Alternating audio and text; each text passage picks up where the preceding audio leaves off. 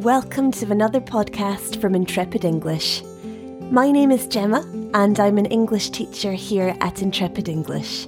Today, I'm going to tell you about top tips for the IELTS speaking exam. The IELTS speaking exam is split into three parts.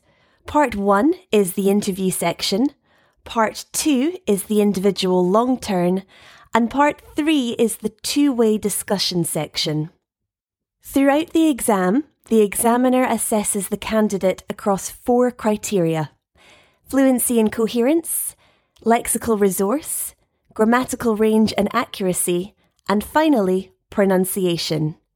Each is worth 25% of your total score. There are many ways to improve your speaking score. Let's take a look at a few suggestions. 1. Try recording your answers. When practicing your answers at home, try recording them and then playing them back. When you're listening to your answers, you can check and see what you can improve on.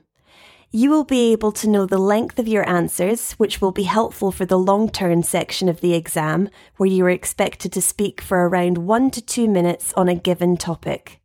When reviewing your answers, you should also listen out for the use of any fillers such as like or um, as these fillers should be avoided. 2. Pronunciation is not equal to accent. The examiner will evaluate your pronunciation throughout the exam, so you must have good pronunciation. However, remember that you're not expected to have a native accent. The examiner is instead evaluating whether or not you can pronounce the individual sounds and words.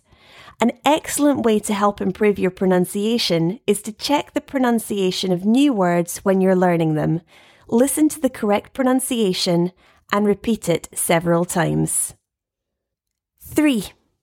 Use your planning time wisely.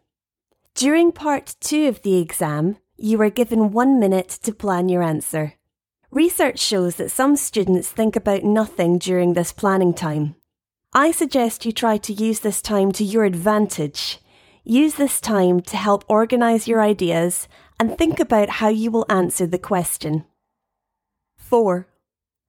Don't memorise your answers. It can be tempting to try to memorise your answers, but I don't suggest trying to do this as it may appear unnatural. You can, however, learn powerful phrases which can be used in multiple answers. 5.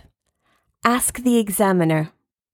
Remember, this is the speaking exam, not the listening exam.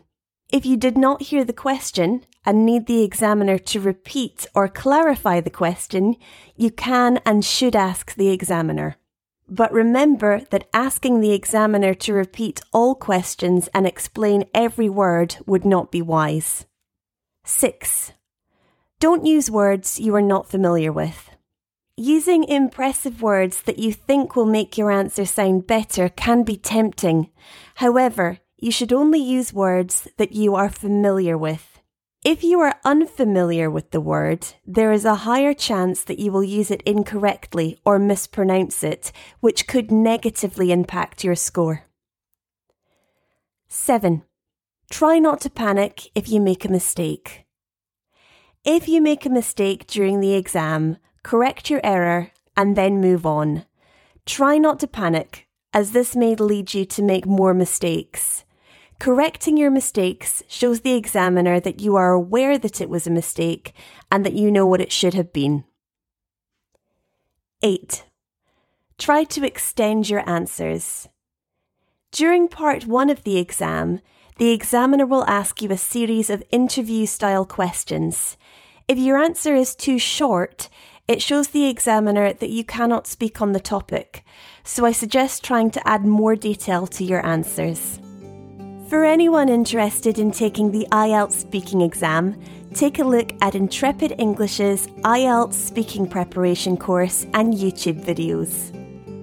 This content was written by Intrepid English teacher Josephine and recorded by Gemma. You can find out more about us on our Intrepid English teacher profile pages. If you have any questions or you would like to request a topic for a future podcast, you can post it on any of our social media pages or email lorraine at intrepidenglish.co.uk. Thank you for listening and have a great day.